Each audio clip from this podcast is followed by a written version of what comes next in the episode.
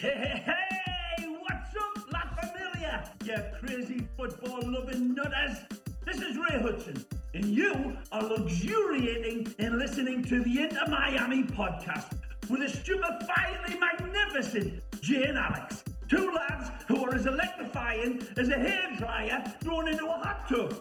Stay tuned, because you know what it's gonna be. It's gonna be magisterial with an amplifier.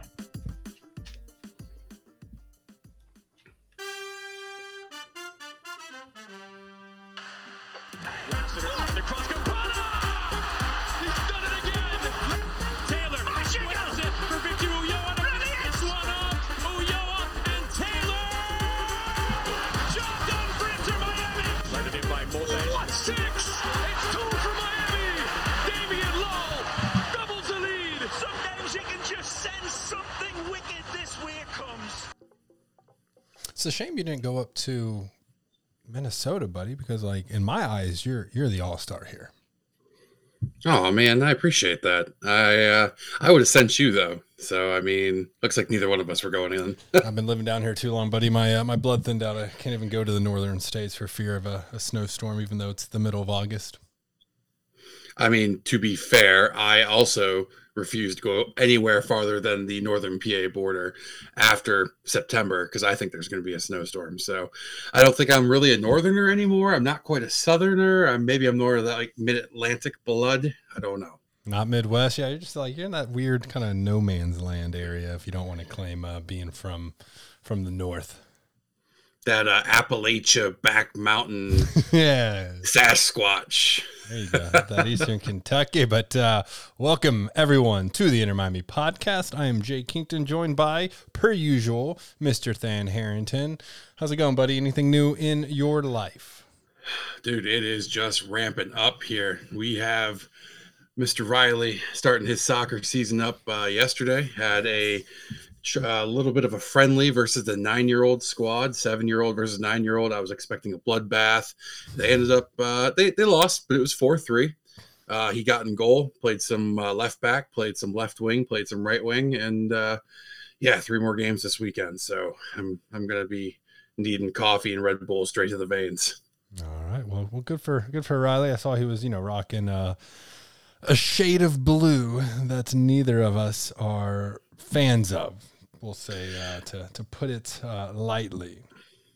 Yeah, it's it's appropriate to bring that up for who our opponent is this uh, this coming weekend. But he straight up told his coach, "My dad, uh, my mom said I can't wear this shade of blue, and I don't want to either. But I'll make an exception for the team." And his coach just looked at me, looked at me, and I'm like, "Yeah, he's been trained well. We were red in this household, so yeah, good on him. He, he's he's already there." Well, uh, you know, full disclosure to all the listeners, we, we've been experiencing some technical difficulties up here for uh, for a little bit, so bear with us if it gets a little sketchy at any time. So let's go ahead and get into this so we can, you know, get going while the while the going's good or whatever that weird saying is. So hot breaking news, man. Oh, I mean, I don't really have anything much to say except for the fairly, I felt like devastating news, but thankfully. Higuain's really just finding his uh, his form with Pozuelo, just dishing him beautiful balls. But Mister Leo Campana, sculpted from the gods of the gods in God's image, is dealing with an injury and will be out four to six weeks. In arguably the most crucial uh, month of the season, as you know, every game matters, every point matters. So we'll see what happens. Uh, hopefully, Coco's going to be back very, very soon with the uh, muscle abductor injury. I'm not a physio, so I don't I don't really know much about those or what the recovery time is. But uh, that's really what I, would say here. Is there anything on your mind as far as hot breaking news you want to quickly discuss before we dive into this uh, Canadian conundrum? No, not really. I mean, you touched on it. Our our Leonardo Campana situation's not great. You claim he's been sculpted by the gods. If if he has been sculpted by the gods, he is definitely Achilles right now because we, we we need him to get that one little nagging thing fixed and then get back out in the field so we can uh, pick up as many points as possible and have as many options as possible. And that's just a little Greek mythology education right there, boys and, and girls. Uh, but yeah, you know, so we're looking probably, I guess, best guess. They said four to six weeks. So we're going to say like mid September will be his return. Um, it's not really going to matter if we don't get the points we need this month. Uh, we do have five games coming up in September. He'll probably, I would say, maybe the earliest for the the Columbus game on the on the 13th. But then, you know, the other area of concern here that we'll just kind of touch on briefly. Won't make it uh, all about uh, Leo, but you know, he is vying for a spot on the Ecuadorian men's national team for the World Cup. So my only concern here is that could this be season over? Could he just talk with you know the the, the training staff and Phil and basically not really want to risk it or or ruin his World Cup chances? That's the the the situation we're just gonna have to see. You know, keep a keep eyes on and see how that develops. I wouldn't be upset with him if he said, "Hey, I want to shut it down for the World Cup." I mean, I might be the the one out of a thousand that would say that. Um, but the man's worked for it, and this is one of those once in a lifetime opportunities. Uh, I'd say go for it, dude. I mean, if the season's well and truly done by like three weeks into his recovery time, shut it down. What's go go play your go play what you dream of playing in the backyard. Go Yeah. play in the biggest stages in the world. Go just go for it. I mean, here would be my advice because we all know that you know Leo's a big, big fan of the show and listens to every single episode. I'd just say, hey, you know, we'll, we we have no problem with you just you know calling it quits for the remainder of the season as long as you sign a, a two to three year deal with us on a permanent basis. And then he has to come on and be our co-host when one of us can't. Yes, exactly, precisely. That, Yes. that that's how I would structure it if if I was you know Phil Neville. But uh, but let's get into it. We did have a game up in uh, Canada. Oh, Canada, your kind of uh, I don't know about neighbors. I mean, geography is kind of sketchy. Not far from you. I know you have you do quite a bit of respect for Quebec. Uh, respect for is Montreal in Quebec? I don't know. they don't teach much in, in American education about anyone outside of this country. So, uh, you know, shout out to our Canadian friends. I do love poutine, uh, and I have respect for people that play hockey, fight all the time, and drink really, really heavy beers. Nothing wrong with that lifestyle. It sounds like you just described the the all-encompassing plot of uh, Shoresy and Letterkenny. So, uh, shout out to my, two of my favorite shows. Check them out if you haven't watched them. Uh, but to your point, yes, we did have a game, uh, two-two draw. Uh, a little disappointing. Uh, it was classic wake up, wake up, wake up situation. The 1st Mhm. five minutes, it looked like we didn't know where we were. Um, but you know what? Before we get into that, let's get into how they ran out. Uh, Jay, I had it down as a four-three-three. Do you concur? Yeah, dude. I don't know. I'm really getting sick of the different. The club will release the graphic of a four four three, then they'll show like a four two three one. So I'm just gonna go with what the graphic is because I always like the way that's laid out. Kind of standard uh, way we've been playing. You could argue four two three one if you would like though, but uh, yeah, well, you know, it's indifferent. That's just the weird mystery of this season in particular is this club's indecisiveness on their channels. Maybe next year we'll actually know what formation we're playing after the fact, let alone right before we're supposed to play. Um, but anyways, the lineup: Big Drake and net. We had uh, McVey, Sailor, Mabika, and Yedlin across the back line. Duke, Mota, and Gregore in the middle of the park with Mota kind of slotting back, depending on what graphic you're looking at. Uh, he's slotting back at that CDM. And then Robbie Taylor, Gonzalo, and Pozuelo to round it off across the top. Uh, what'd you think of the lineup? you know, for kind of dealing with what we we have right now, uh, obviously dealing with you know several injuries as we just discussed, but you know, I'll, I'll take it.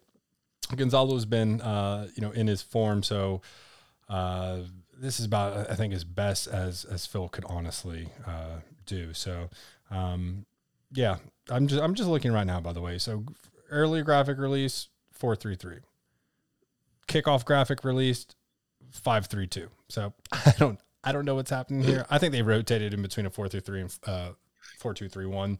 Uh, but yeah, so you're right. You know, this is a game where you kind of let it get away, wake up, wake up, wake up, all that good stuff. Fun fact: I was watching this on my cell phone at a child's birthday party. So not the the ideal uh, scenario. I like to enjoy away games, but um, you know, it felt bad at, first, but it was quickly relieved. And I'll let you kind of explain how this uh, these first two goals broke down.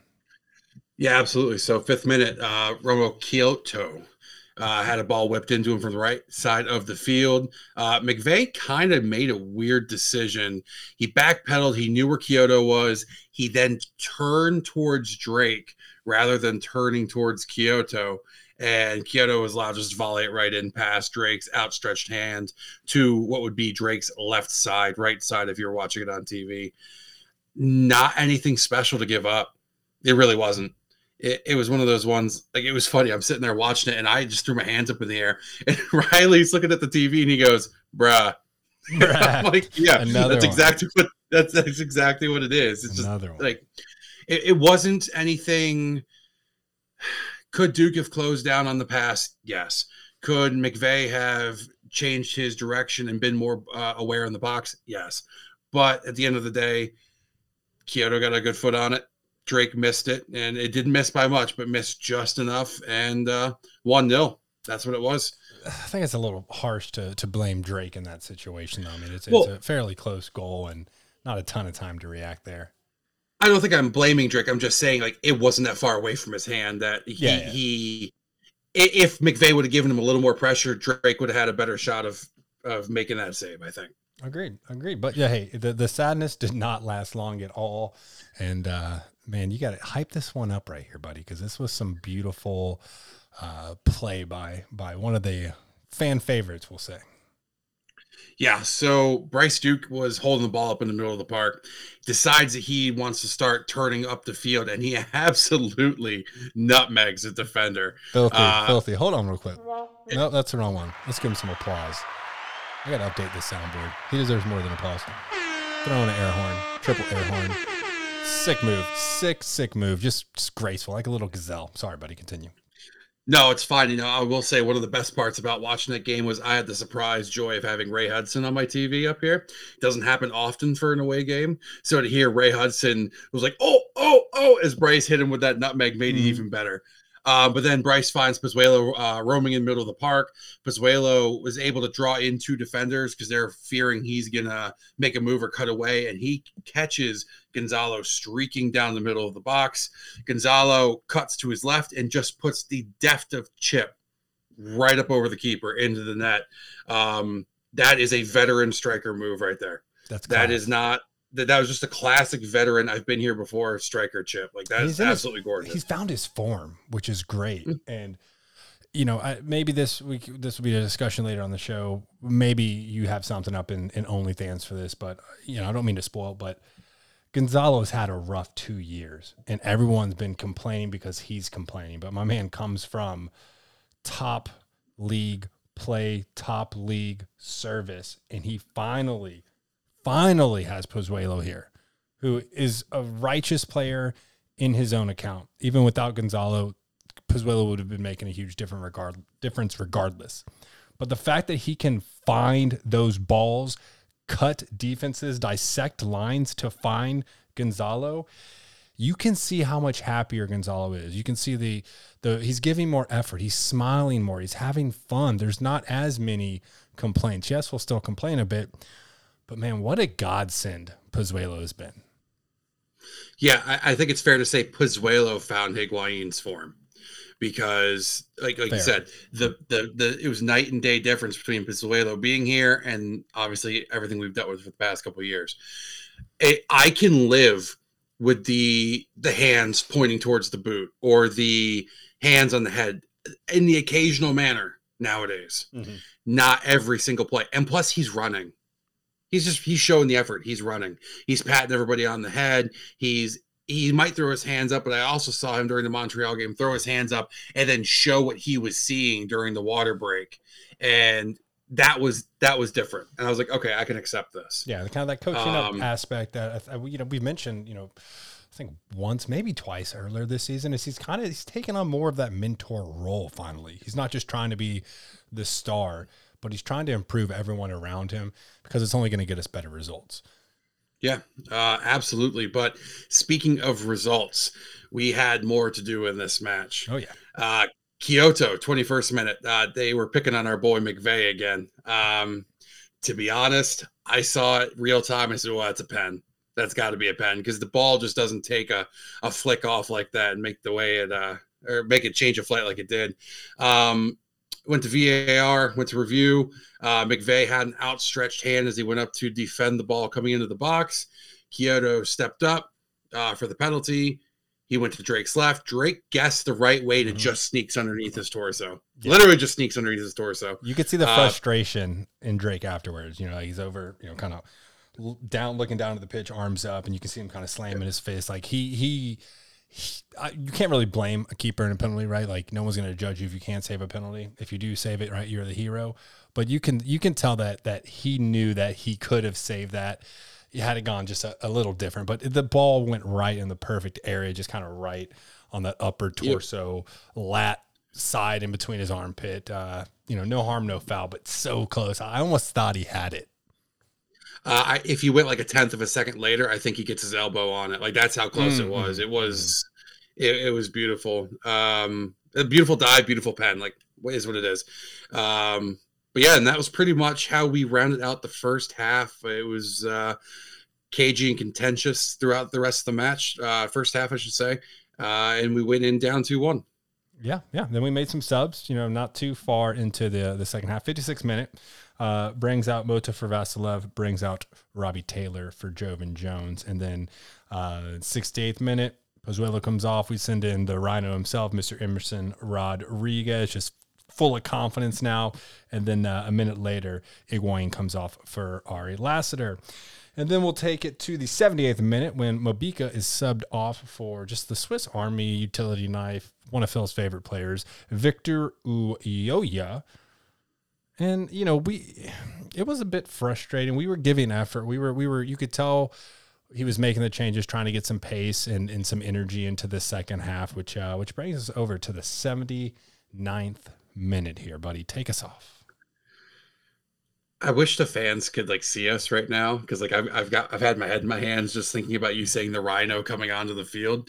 Uh, I couldn't see you because I'm only working on one computer right now. So like I'm switching tabs between the outline and, and I know, notes and stuff like that. So I'm sorry, I couldn't even see you doing that. But yeah, I'm just I'm full dubbing him the disclosure if you haven't seen this goal this might be the ugliest one we scored in our history it's the most comical no, no, no, it- no, no, no, not not Yes. in the history.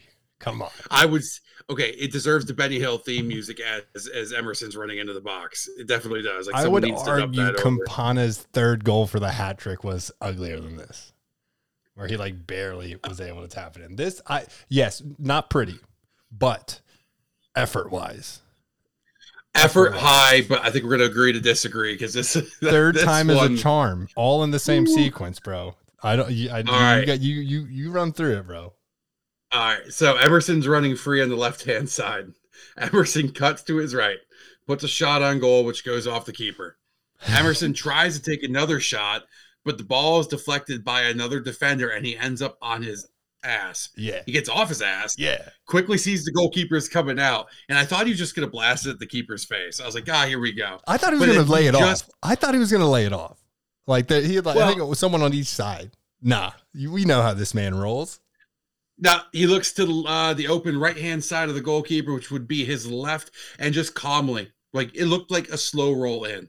Like it looked like a defender may have been able to clear it off the line if they weren't all on their butts, uh, and that tied the game up two two. It was absolutely comical. That's that's the only way I can describe it. Like It's one of those goals that like gets you furious when you play FIFA.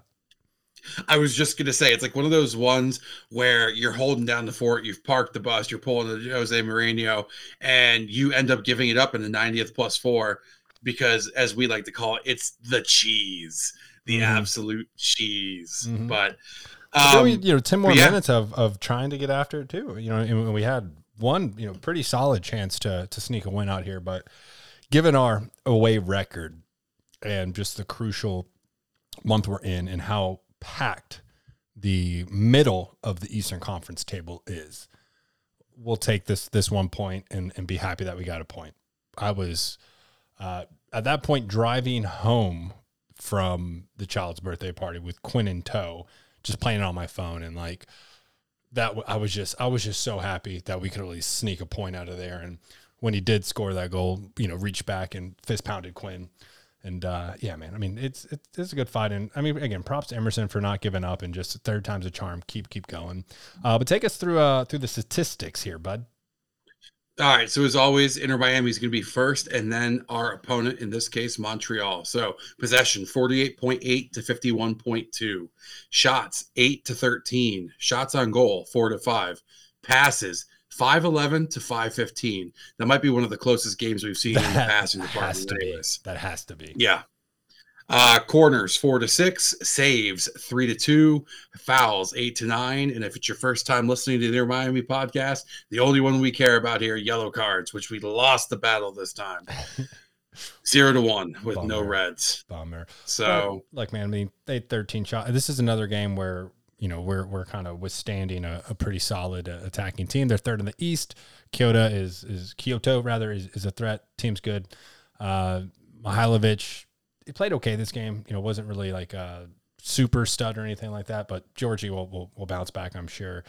Uh, but I mean, look, good job for by the defense again, playing with some players down you know, all in all, on the again, our away record is just absolutely, absolutely pitiful. This actually did help improve it. Uh, we're now at uh, two wins, seven losses, and three draws. So we're we're, we're kind of getting up there, but not nearly uh, playing at DRV PNK. There, what were your uh, kind of positives or negatives that you take away from this game, bud? Uh, negatives. We came out flat. I mean, we could just sit there and say that. I mean, I, I think I either said or I tweeted that I've seen more pop and fizz out of a week old soda. Hmm. Like that's that's just how flat we were. It, there's no rhyme or reason to it. Uh, positives. We we we showed the league we got that dog in us. And honestly, when Emerson scored that last goal, I thought we were going to win it. I honestly God, I thought we were going to win it. Um, other than that, I mean, I, I don't usually get too critical on Phil, but I wish we would have seen some subs a little bit sooner. Not saying that we had a lot of options to deal with, especially with all the injuries, uh, especially with Shockley Hundal not traveling up Yeah, with the team. yeah. Um, but I'll, d- I I'm guess gonna, it's not I'm really gonna, me. I'm gonna have to, to push back a little bit. I, I'm. It could have been worse. 56 minutes to make the subs wasn't wasn't horrible. Could have been worse. We've seen worse. Yeah, no, we have. I just, I guess if, if I'm looking for a negative, yes, we didn't win. Okay, that's that's a cherry pick. That's a that's a low hanging fruit. So I would have to say maybe some more meaningful subs to maybe give us a chance to snag that third goal. But I'll take it. I really can't complain. I'll take it. Yeah. I like it. I, you know, positives for me. Higuain continues just to to show that he is you know one of the best strikers in the league. Even if the overall like golden boot record doesn't show it, I mean this man hasn't played nearly as many games as the rest. Uh, love to see Emerson continue to develop. I, I still you know still think he's our 2027 MLS MVP of the league right there. Uh, but you know, yeah, like the the, the finishing's getting better. The, we're playing more as a team. It, just it's finally finally there now. Again, this could wheels could fall off like they did last year after we you know we've we've had some good stretches. So still a, a crucial time. Can't really you know be happy. I mean, we can we can be happy. The fans can be happy that we snuck a point. The team just needs to you know we could have had three let's move on. Let's focus on the next game. We're gonna have to. We got a tough opponent coming up here. Rematch uh, at home, so it's gonna be a really good game on Saturday. We're gonna get that to that in just a little bit. Uh, but go ahead and bring us through uh, the different types of rankings we we highlight. All right, we're gonna do rapid fire rankings. I think that's what we're gonna call it from now on. I like that. I like that. All right. So power rankings, believe it or not, with the exact same win and draw that Montreal had, Montreal moved up and we fell four spots in the power rankings because that's what we do. It's insane. Uh yeah, I I, I know I text you. I was like, do you believe this? Doesn't surprise me at all. It's it's it's crazy. No. like they're not even giving us credit for like surpri- doing so well with sanctions and like you know having to put together a completely new team. Like that's they they forgot about that already. It just feels like we're being Yeah. punished now.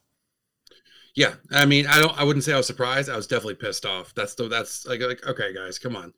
There's no rhyme or reason to this. But anyways, let's get into it. Uh, we are in 24th. We are down four from last episode. Uh, we are currently behind Charlotte at 23rd, Atlanta 22nd, and Orlando in 21st. We are ahead of Houston in 25th, San Jose in 26th, and Sporting Kansas City in 27th. Um, honestly, with the folks who are around, I think that's kind of fair to a point. But again, I also don't think we should have dropped like we did. Yeah, fair enough. Um, moving to the Eastern Conference, Jump to supporter ninth- shield because we're going to want to discuss, I think, a little bit more in depth on uh, the Eastern Conference and how compact it is. So let, let's finish out with that. So let's do supporter shield now. Got, got it. All right, Supporter Shield. So we are in 19th. We are behind Orlando in 18th, Chicago in 17th, Colorado in 16th. Uh, we are ahead of Vancouver in 20th, the Revs in 21st, and Charlotte with 22nd. I, you know, one of these days, I'm not going to say Chicago when I go to say Charlotte. I almost did it again. It's all right. So no worries. eh, it's okay. I'm, look, we're right. right. behind Orlando and right behind him in the table. I love it. I love Yeah. it. Cannot, So- I'm going to enjoy that jumping. If and when. let's let's go ahead and talk about that then eastern conference we are in ninth with 30 points this is how tight it's getting folks orlando is ahead of us in eighth with 30 points and they are only ahead of us by one goal in goal differential Mhm. chicago is in seventh with 30th point or with 30 points again we are only behind on goal differential Cincinnati's in sixth with 32 points. So Also Okay. notable, New England has 30 points as well at 10th, right below us. So this really is That kind of correct. a four way draw for the seventh spot, broken down right now by goal differentials.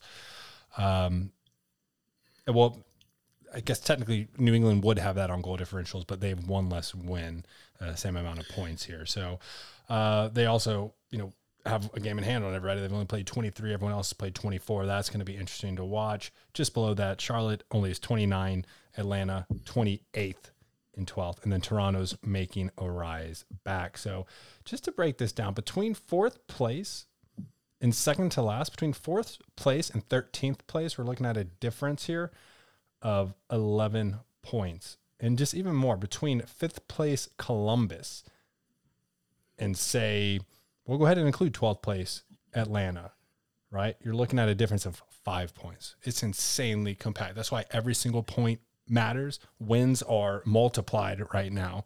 Those three points feel like nine points, honestly. And those draws are basically a must have. Losses are going to be scary. We're going to be looking around everywhere to see what other teams are playing. I mean, this is like every game that this middle middle of the Eastern Conference teams are playing. I'm I'm I'm paying attention to. I'm watching. yeah, no, absolutely. And anybody who says the MLS is not exciting, you just need to show them this these standings. Yeah. Like, how can you not sit there and say that this is exciting? Like, I, I think I was saying in uh no, I was saying to a friend of mine earlier, it sucks that the EPL is starting to turn into like League One and Bundesliga with it, it being a two horse race essentially. Mhm. This is anybody's race. Yes, Philly's at 45, NYC's at 42, Montreal's at 40, but four through 13. I mean, you could even throw DC in there if they found a run of form and everything landed right. They could make their way out of the basement still. Yeah. So And if the wheels fall I off, they drop off quick. Like it's crucial. Yes. Yes. Um, so looking and talking about playoffs real quick, the playoff predictions presented by 538.com have us at 27%. What makes that better? Mhm. Orlando has dropped to 22%. Yeah. So we are currently predicted to make the playoffs over Orlando. That would make up for the the loss this season so far, make up for the Open uh, Cup loss. Uh, I'd be I'd be ecstatic with it. I'd be I'd be thrilled. Yeah, just to finish above them would be great. But look, I, I'm I'm really holding out here. I want I want this to be such poetic justice. I want to jump them in the power rankings. I mean, the supporter shield, and I want to jump them in the Eastern Conference Finals on September fourth. That's on Labor Day or Labor Day weekend rather. Um, eight o'clock game at DRV PNK. Oh, it's going to be so so good. But twenty seven percent chance to make the playoffs. What I can't recall what we were last week. Was it twenty five? Uh, I thought it was a little higher than that to be honest, and I should have put that down. I got to start putting that down when we do Yeah. this. Um, we'll track that though. We're going to track that throughout the season, obviously.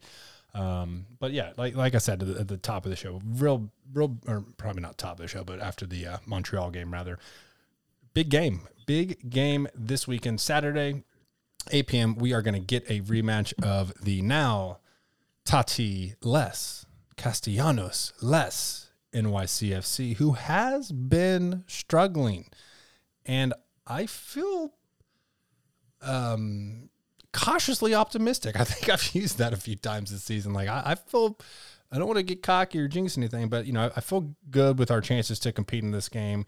It's going to be a, a really, really good time on Saturday. Yeah, absolutely. To just quickly go back, 34% was the uh, last one I have on record. So, uh, going it's probably like I, I, would have to imagine that's because there's multiple teams at 30 and it just got more compact. Yeah, no, I agree. Um, but yeah, so as you alluded to, we are playing NYCFC. Uh, I know this is one of your favorite segments, giving you a little history of our opponents, even though they are part of Citigroup, and Citigroup has no history. It is all bought. Boo. They were founded in 2013. They can't even play in a proper stadium. They play at Yankee Stadium or Citi Field. Boo. Ironically enough, they play at Citi Field. I don't know why I never put that together. Uh, nicknames the Citizens, Boo. not citizens, citizens, the Bronx Blues, uh, and no your favorite, Jay, the go. Pigeons. Yeah, Birdman. That's the sound a pigeon makes, right? yeah, yeah, that's right. Quail. At least you didn't screech like an eagle. All right, trophy. Trophies won. Unfortunately, they won the MLS in its entirety last year. That's the only thing that their oil money has bought them. Uh, All time series versus us, five to nil to nil. Uh, yeah. So, so, so you're telling me there's a chance to finally get on the board in, in some capacity. I'm telling you what, my DGen self is putting 10 bucks down on us to win this oh, game. Oh, man. I'm doing it. Don't, I'm doing it. don't break the bank on us now. Uh, well, I got to keep that bankroll a little hidden from from the misses so she doesn't beat me. Yep. I kid, I kid. All right, so recent run of form. They have three wins, one draw, one loss. However, as you alluded to, Jay, Tati was around for all three of those wins. After he left, they kind of fell off, uh, including the game against us. Players to watch uh, Alfredo and Maxi Morales. Uh, I always like watching both those guys play. Thiago Andrade uh, and Sean Johnson. I would say Alex Callens, but it's official today. He is no longer going to be available for our match, That's which good. is a major positive for us. As much as I like Alex Callens, That's good for us. But they still um, have uh, Talles Magno, uh, really really shifty uh, Brazilian, and they also have Herbert, which is I guess right now the heir apparent to Tati Castellanos until they probably sign another DP striker. So uh, they have a nickname for their squad outside of their actual nicknames uh, for like a sub squad in there. The Brazilian Mafia. I think there's like seven Brazilians on this team. I'm all for that type of structure here, but they still got some heavy hitters, but they seem to kind of have lost their identity without Tati. And they've been struggling, and we have to capitalize on this. No Callens is absolutely massive. Uh, was not paying attention to that. That is news to me. You just made me pretty damn happy for the rest of the night. So thank you there, sir. Yeah, I, I, only know because I need to move him off my fantasy roster. So there's that. Um, but so match predictions, I'm going to go 2 2. I, I think it's going to be a case of letting letting them get to us early and we're going to have to fight it back out. Um, I think we do. Uh, La Familia pulls us through for a game tying goal. Uh, I think it's going to be a little too little too late. Um, but you know, as we've said before, as we've seen all season, they get that game tying goal. That that that winner is right around the corner. It, it, could very well be right there. So again, I'm going two two draw. I'm taking two one Inter Miami just because we play well at home, and of course they've been struggling without Tati. Um, yeah, I mean, I, I, I, and you know, they don't have Callens. He's one of the best backs in the league. So this feels good. This feels right. We need to probability would say we got a pretty damn good shot of of at least drawing or winning because you can't you can't never do one of those things. So I'm, rolling off probability. I'm going two one. Inter Miami, eight o'clock at night. Hopefully, there's no delays or anything like that. Hopefully, it's a cooler night. It's going to be uh, a very, very good time. Outside of that, Senor, what games are you watching? I kind of feel bad because I feel like I always have this team in my in my teams to watch, uh, but this you're one's be massive fan. for us. I, said that. I no, was saying about this. not. It's not that team. Uh, so I have uh, Red Bull versus Orlando, obviously, because if Orlando loses and we draw or win, we get to jump them, baby. Um, but besides that, Orlando's struggling. Red Bulls are in. It's still in the middle of a massive implosion. It doesn't make any sense with the talent they have on their roster.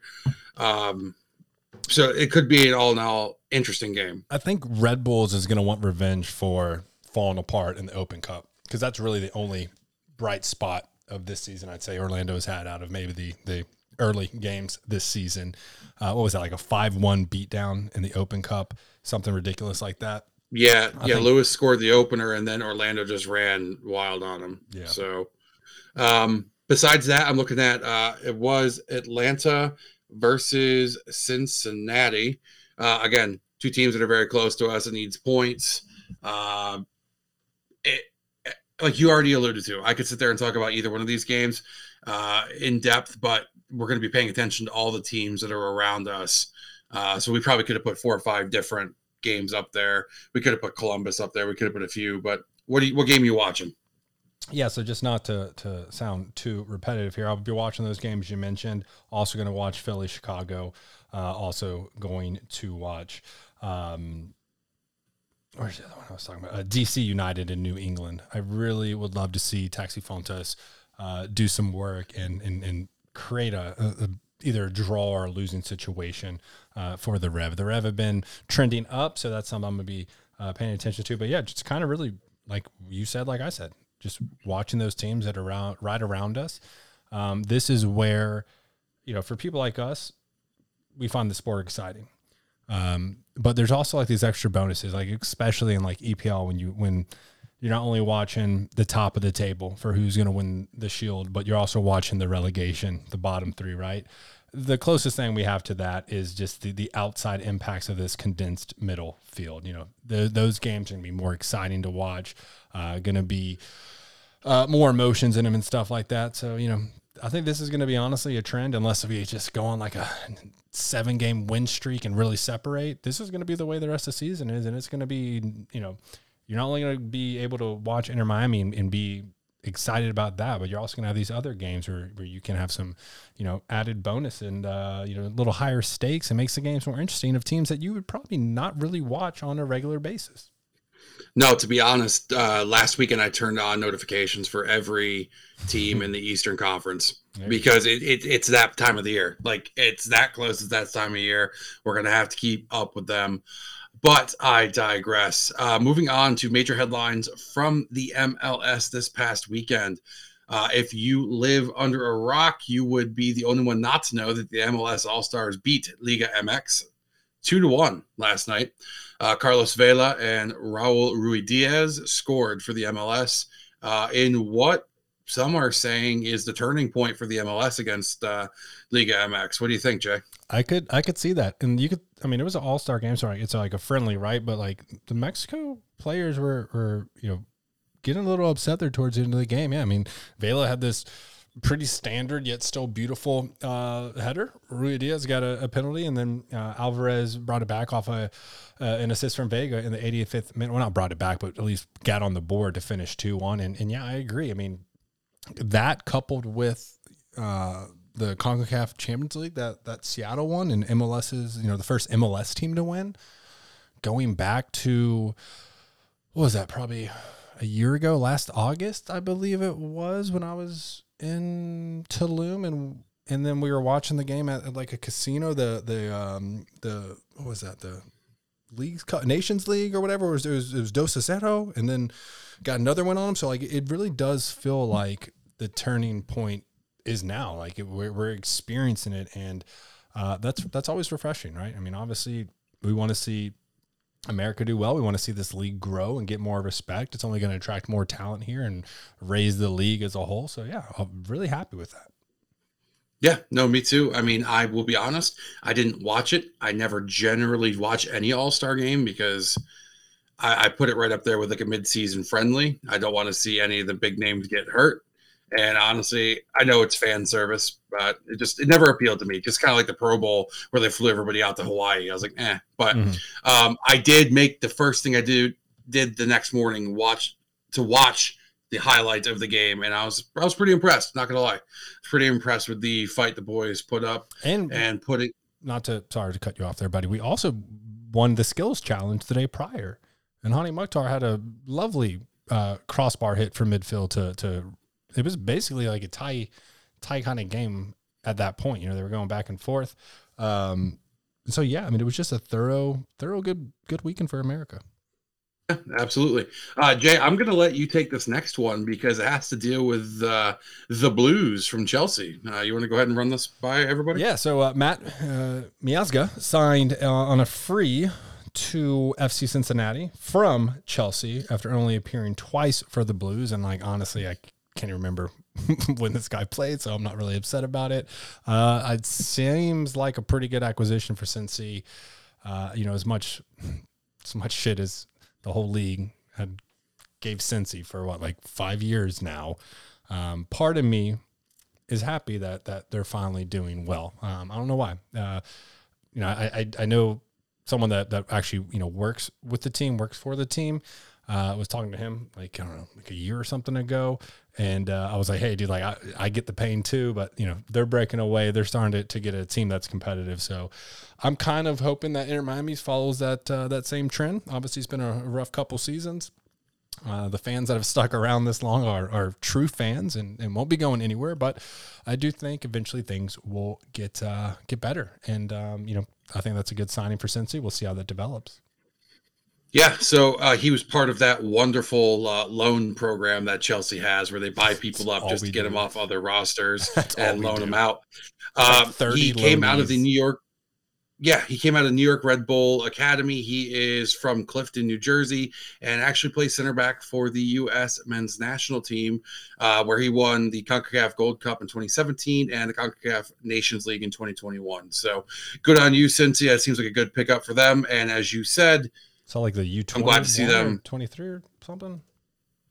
No, it, oh, from what it says right here, see the same. It was the Concacaf Nations League champion. Man, I must be losing my mind. I, I just don't even like. I, he has, yeah. I just don't really remember yeah. too much of him. Uh, because he literally appeared twice between 2016 and 2022 for you.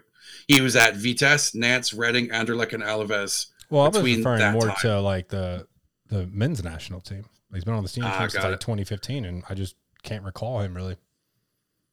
Yeah. Um, but anyways, this is not the FC Cincy podcast. This is the Inter Miami podcast. And ironically enough, we are not going to talk about Inter Miami. We're going to talk about the LA Galaxy for a minute. LA Galaxy uh, took advantage of the absolute dumpster fire. Let's just call it the landfill fire. That is Barcelona, uh, signing a really intriguing young prospect, Riqui Puig. Um, Puig. I actually, whatever. It is what it is. I had to go. I didn't know either. I learned that this week. I was like, that doesn't even. I, okay, if, if, you say so, it's Pige. Yeah. I don't know. All right. Well, I'm going to go with what I said because I butcher names. That's what I'm known for here.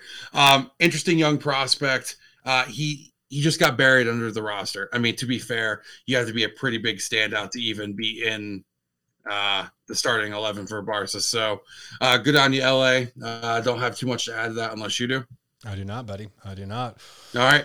What other news we got going around uh, Inter Miami? Let's bring it back to the Inter Miami podcast, baby.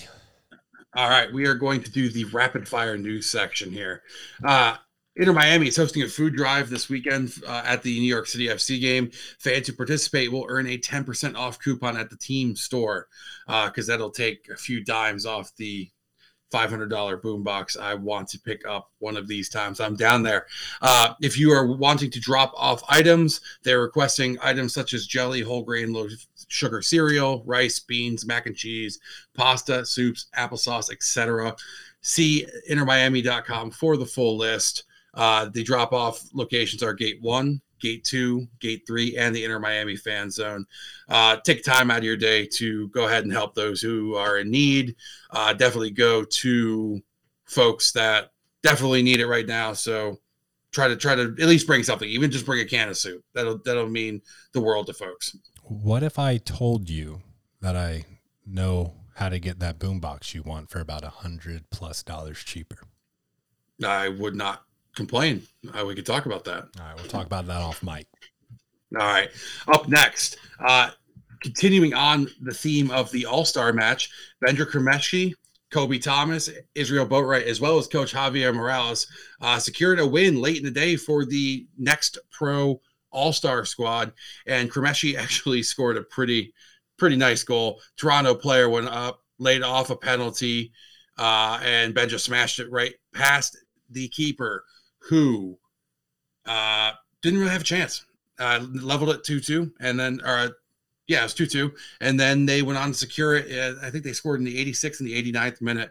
And uh, the one thing that we really want to note from that, Inter Miami had the highest number of representatives from the academy in the league. Like we've been talking about, our academy is good. Listen to us. Yes, yes. Just have to throw that out there. We just keep talking about them. next. Man, that's a it's a good good exciting time for uh for Miami. You know, it's and, and it's kind of a showcase to to players that we will see in the future. So if you don't check that out, please it's MLS Pro or MLSnextPro.com, and uh, that's where they stream all the games. Have a game of the week typically with much better camera angles, but go check that out. Also, if you're you know don't have anything to do on you know Sundays, typically I feel like the the, the home games are Sundays after a, a Saturday home game. Go get it. Tickets are cheap, much more intimate, smaller uh, fan base out there, and you can see them live. But uh, yeah, good on those. Uh, really, really excited to to see that start to bleed into to the first team. Uh, Peter Reese and Sky Rizzo did not roll that R properly. Sorry, everyone out there that I offended. Uh, they were selected to represent Inter Miami CF at the Special Olympics United Sports All Star Game, and their team won 3 0. Shout out to them, baby. Yeah, um, Peter Reese and Sky will be returning to play for the Inter Miami Special Olympic Unified Sports Squad, and I believe I apologize if I get this wrong, but Peter Reese actually scored the first ever goal for the Special Olympics Unified Sports Squad in 2021. Um, they have a game, I believe it's September 10th in Chicago. So as we get updates for them as well, we'll keep you posted. Um, it's awesome to see Inter Miami getting involved with that as well. Uh, you know, pretty cool. I like it. Um, and then on to the first team. DeAndre Yedlin was our lone representative at the MLS All Star game. Uh, as we all know, Drake got snubbed for that. Uh, he was subbed on at halftime, had a very successful match, helping the MLS All Star claim the 2 1 victory, as we mentioned before. Uh, Drake will be there you next want to year. add to Drake will be there next year. Yeah. He didn't have enough games played to qualify when they did the voting. Uh, DeAndre Yedlin, love the man. Um, I, there's a good bit of influence from being on the uh, the men's national team uh, as far as, as that selection there uh, as well. But let's bring us home with OnlyFans. All right, got a lot of them because you complained last time. So get ready. Here we go. Not complaining. You just Nope, you, you complained. it like this is a lot of questions, and it was like three. No, you, you complained that I didn't pump out the premium content. All right. give me that. So, give me that unfiltered. First question What Inter Miami 2 player would you want to see signed to the first team next season? Um, Hundle would be uh, one of my top choices for sure. Uh, and then uh, Cremaschi as well. I think those two are, are really well. I mean, there's there's a few. I think at some point uh, Romeo is is going to need a shot. Right, he leads the uh, MLS next in in assists. Um, you know, some people say other stats are aren't too great, but you know, uh, who cares about passing accuracy when you're you- you're you're you're completing the the crucial passes that lead to goal. So that's probably those three that that, that I Yeah, would pick. What would you go with? I got to be honest, I was definitely tough on Romeo, and I watched the last three games, and he's definitely coming out of his shell. Uh, he's starting to come around, so I would have have him up there. Um, not, I don't know. I, I gotta be careful because I'm not sure Noah's exact situation right now. Yeah, I don't know to what his that, contract is. Yeah, I wanted to say So- that, but I wasn't sure. I'm gonna go and say Noah because I have been touting him for a while, and I love the kid. He's the uh, was it the Prince of Pembroke Pines? Uh, gotta love him. Um, that. Absolutely. Yeah, absolutely love it. The Prince of Pembroke Pines. Um, on the same token, I want to see George back up on the first team, George Acosta, Mm-hmm. uh, and then uh, I, I just don't want to piggyback off of yours, but we we're in agreement. Kameshi and uh, Undal, bring them both up. Excellent. Uh, I I think all of them would benefit immensely with training with the first team on a consistent basis, but also give us enough pop and flair in, in like the 75th to 90th minute to be able to help close out some games. Yeah. and Um, if we, we do a and if loaning not- for Sean again and we don't give him playing time, I'm going to start to, to have some beef with that. Yeah, because it's a little ridiculous here. Uh, moving on. After sanctions are over, how soon can we start, in air quotes, demanding results? Um, uh, hypothetically, I'm going to say we still have Campana here, uh, and I'm going to say basically uh, instantly, absolutely instantly. I think another year of sanctions of, of not having the the full um, roster in terms of like money, right? Uh, I think it's going to be pretty instantaneous. Pozuelo by this team by that time will be uh, a leader of this team. Uh, the other players will have developed. We'll see McVey continue. We'll see Sailor continue. Mabika continue. Bryce Duke will be a stud by then. Emerson will be what by that time a year or two away from his MLS MVP run. I think that once the sanctions are done, um, you know, we're going to start to to. I don't. I don't want to see another season where we're fighting out out of the bottom. I want to be submitted in there. I'm not going to be unrealistic and say, oh, if we're not first or second or third, like we're upset. But we should be above the playoff line for most the season. After that, uh, we'll have a, a- an influx of ability to to use our cash. Um, I think we're going to see some some signings you know, potentially uh you know Messi something like that by the time. Uh, but we're also going to have um, you know Gonzalo will be retired.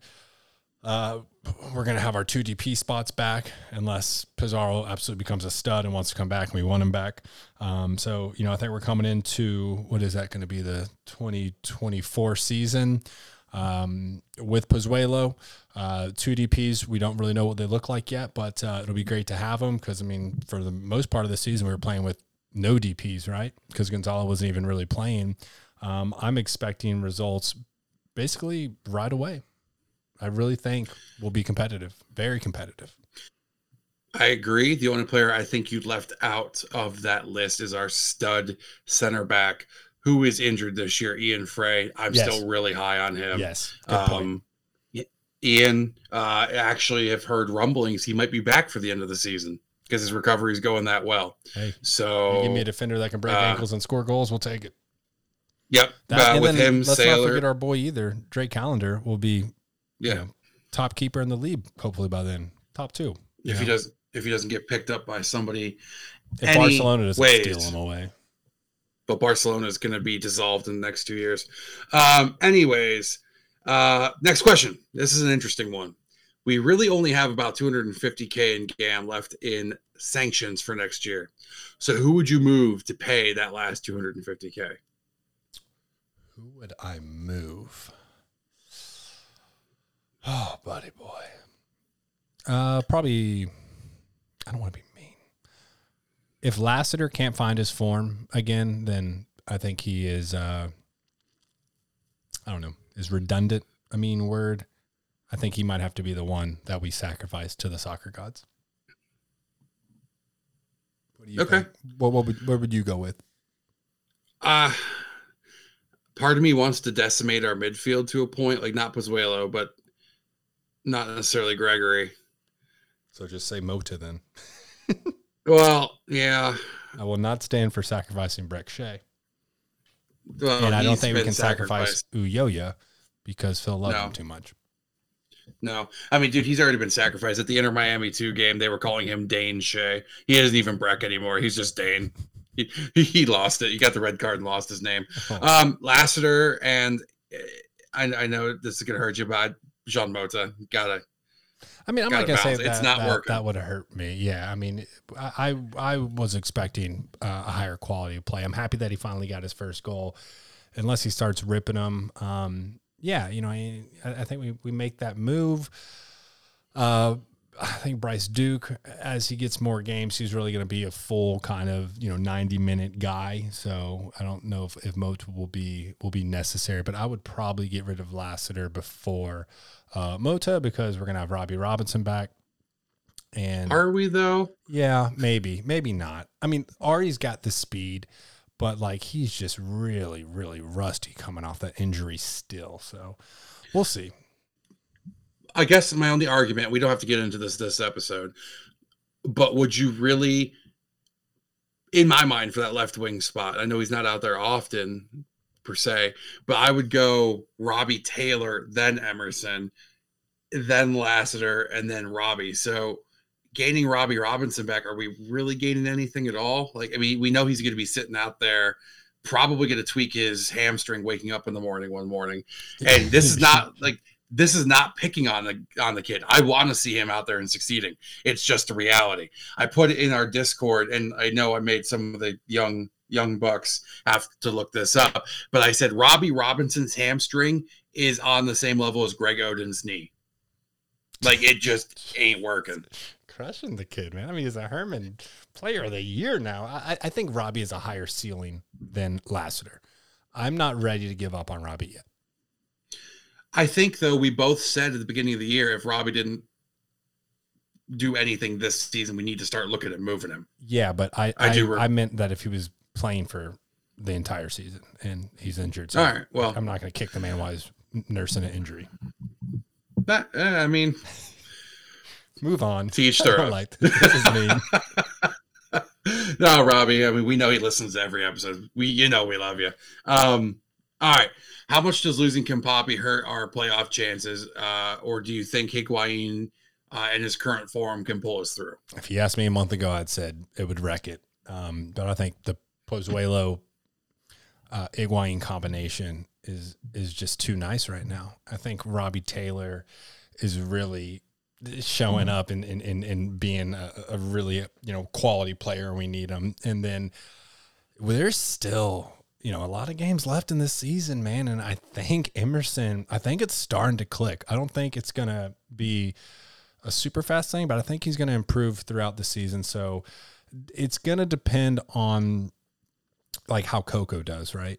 Uh, we've only got a very, very small sample of Coco. So if he can come in and at least be a backup striker, because Gonzalo will be getting gassed. Um, you know, I guess overall long winded answers. Um, it hurts us, but not. I'd say it's it's it's it's not that big of a deal anymore because Higuain is just is just in his zone right now. The the caveat to that is if Higuain can continue his form, I Yeah. would say we're good. If he all of a sudden gets uh, old man leg syndrome here and, and decides that he's not going to be able to move like he has been, we're we're going to be up the creek without a paddle. But Yeah, as it stands right now, we're okay. you know, Campana's had a, a couple goals that you know he he you know had some some beautiful play like specifically like off that uh, what was that, that that either corner or cross where he kind of volleyed it over his shoulder then drilled it I want to say it was a, against Atlanta just across the face and and beautiful beautiful goal but a lot of Campana's goals are he's a target man right he's right place right time just give him service great with his head.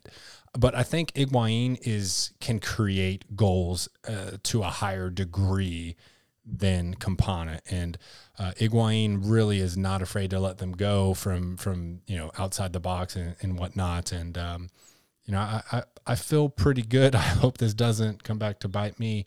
Um, I think Gonzalo is going to have a, a pretty strong finish to the season. He's already at what eight goals, so he's tied with Campana now with uh, less games. I mean, if if Campa- if we had Pozuelo to start this season, Gonzalo could literally be top three of the MVP race or the Golden Boot race. You know, he literally could be a, a 13, 14, 15 goals right now if he we had Pozuelo, if we had that beautiful service. So now that we have a more complete team, yeah, I'll, I'll take it. All right. Um, with all the injuries the squad currently has, what kind of depth players should we look into bringing in next season? We need more backs. We need more center backs, and uh, and we definitely need a left back. We need a true left back. You know, uh, that's like probably the most pressing on the defense. Um, because we, it seems that it just gets so thin. It just gets so thin so quick. I think we're we're pretty. I'd say decent with the the wingers in the midfield. We could definitely use a, another um, attacking option because we don't know what's going to happen with Gonzalo if he finishes out and we have a, a, pretty good end of the season. If we can, you know, win a couple games in the playoffs or something like that, I think they might exercise that um, that contract option right there for the extra year. Um, so I'd probably say left back, another center back, and a, another backup striker. What would you go with? Um, I would like to see. I agree with you all on all points, but I would also like to see another true backup center defensive mid. I want mm-hmm. somebody who's going to get in your face, who's going to lock down the middle of the park, not afraid to go studs up in a tackle, but also not afraid to make a play out to the wingers or even move up the field and get into a, a attacking position. Uh, it's very clear as day when Gregore goes down, uh, and I know it's like been Mota recently playing the center defensive mid spot, depending on what graphic you look at it again. But we need a true backup to Gregore. Yeah, and Gregore needs to take a shot every now and then. Um, yeah, I'm I'm okay with him shooting. I think he's done enough for the team where he's gets the green light to shoot whenever he has a relatively decent chance. Yep. Yep. Um, final question: Has Pozuelo shown enough to be signed to one of our DP spots next year? Absolutely, he ha- he would have to be. He, he would absolutely have to be. There's no way we could afford Pozuelo without a DP spot. I don't think there's any way you could work a, a, a out of that. I mean, again, 2020 MVP, um, absolute hell of a deal by Henderson. I think it's a given. Pozuelo's our DP. We'll see what happens with Higuain. Does he stay for another year? We'll either have two DP spots next year or one DP spot, keeping Higuain, and then two DP spots the following year. So 100% give Pozuelo the money he deserves, throw the tag on him. Let's move forward. I'm going to hold a little reservation, and I know it's comparing apples to oranges here because I was saying the same thing about give Campana the money. Let's go. Let's get it done. And I'm not saying we shouldn't sign him, but I'm also trying to be cautious about the amount of money we have, the amount of spots we have, and what's currently being presented. Pozuelo has done well, and he's, he's he's been electric since he got here, but it's also a short body of work. I want to give me a couple more weeks to flesh it out. Let's see how he plays. Um, I know he was decent up in Toronto. Obviously, he won the MLS MVP, but I want to make sure if we're committing to Pozuelo, it's the absolute right decision for the the entire team, the direction of the team, the the squad in general, the the talent and knowledge he's going to bring to the youth players. It's got to be 100% right because we cannot afford to have another miss with a DP spot. I I would have taken him as a DP right away, honestly. Like I know we got the sweet kind of test drive uh, right for the for the rest of the season from Toronto. I mean, this man's been one of the most dominant forces in the league. That's his body of work, without without a doubt. We're not bringing in, you know, a Matuidi. We're not bringing in a uh, Pizarro or an Higuain who don't have MLS experience. We're bringing in someone who really understands the league, who plays at a very high level, and who gets results. So, yeah, uh, I'll let you watch that, but I'm already sold here, buddy. All right, man. Uh, well, you know what? Hey, we're done. Look at that. We did it good for us. You know, we appreciate you taking the time to join us on this latest episode of the Inter Miami podcast. Uh, you know, shout out to La Familia for being the best to do it in the MLS. Shout out to you, the listeners. We wouldn't be anything without you guys. We appreciate each and every one of you. Uh, if you want to find us on the social media, you can find us on Twitter at Inter MIA Podcast and on Instagram at Inter Miami Podcast. Make sure you join our awesome Discord community. Uh, we have a great group of supporters, offer up the latest shenanigans daily, especially heating up now that we have our own EPL Fantasy League as well as our own MLS Fantasy League. It's getting spicy. Uh, yeah, that's where we're at, man. And as always, vamos, Miami. Vamos, Miami.